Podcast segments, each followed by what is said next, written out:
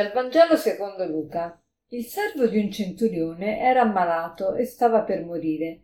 Il centurione l'aveva molto caro, perciò avendo udito parlare di Gesù, gli mandò alcuni anziani dei giudei a pregarlo di venire e di salvare il suo servo. Costoro, giunti da Gesù, lo supplicavano con insistenza. Egli merita che tu gli conceda quello che chiede, dicevano perché ama il nostro popolo ed è stato lui a costruirci la sinagoga. Gesù si incamminò con loro. Non era ormai molto distante dalla casa quando il centurione mandò alcuni amici a dirgli Signore, non disturbarti, io non sono degno che tu entri sotto il mio tetto, per questo io stesso non mi sono ritenuto degno di venire da te, ma di una parola e il mio servo sarà guarito. Anch'io infatti sono nella condizione di subalterno e ho dei soldati sotto di me e dico uno va ed egli va e a un altro vieni ed egli viene e il mio servo fa questo ed egli lo fa. All'udire questo Gesù lo ammirò e volgendosi alla folla che lo seguiva disse Io vi dico che neanche in Israele ho trovato una fede così grande. E gli inviati, quando tornarono a casa, trovarono il servo guarito. Molte volte ci domandiamo come possiamo far crescere la nostra fede e oggi il Signore, attraverso questa storia, questo episodio capitato nella vita del centurione, sembra risponderci proprio a questa domanda.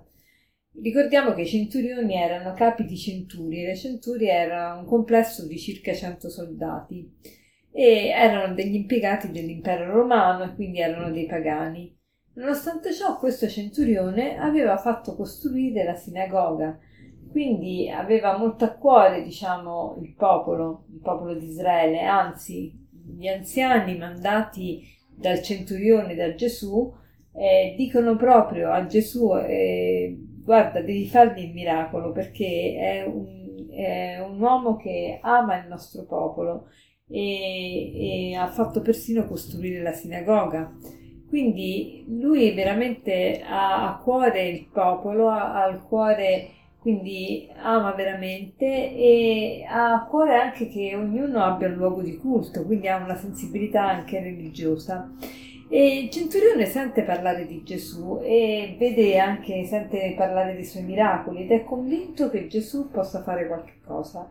E quando Gesù sta per arrivare a casa sua, lui manda altre persone vedete quanto non si sentiva degno, manda altre persone, altri amici, a dirgli non ti scomodare di entrare nella mia casa, io so che basta una tua parola e il mio servo sarà guarito. Cioè lui credeva veramente nella potenza di Gesù e questo ci fa capire che lo vedeva proprio come Dio, perché Dio nel libro della Genesi come crea? Crea attraverso la parola e, e, e sia la luce e la luce fu dice la, la, Bibbia, no? E di ogni cosa che viene creata, prima Dio la pronuncia e poi viene creata. Quindi il centurione pensa che Gesù può fare la stessa cosa, quindi ha, ha una potenza creatrice, una potenza che è autorevole.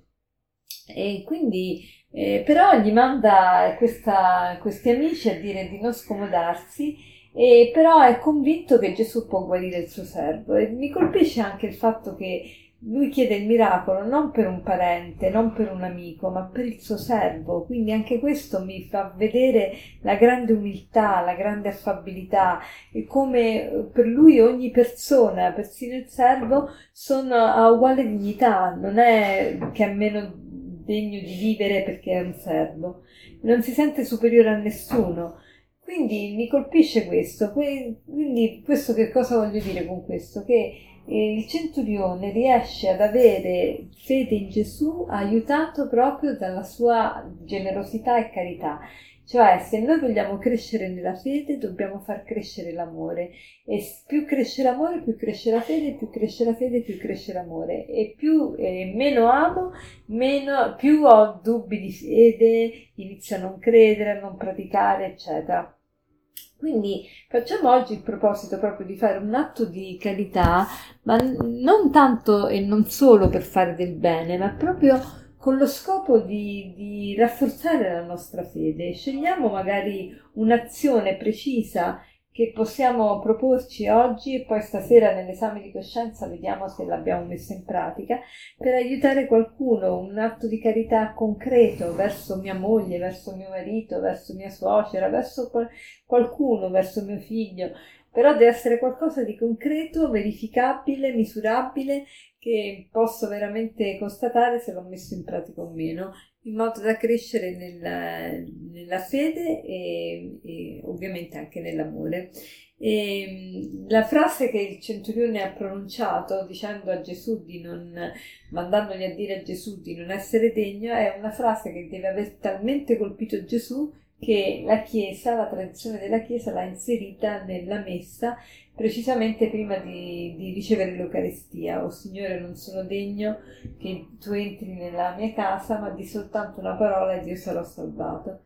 E per concludere vorrei citarvi questo aforisma che dice così: Il dolore guarda indietro, la preoccupazione guarda attorno, la fede guarda in alto. Il dolore guarda indietro, la preoccupazione guarda attorno, la fede guarda in alto. Buona giornata.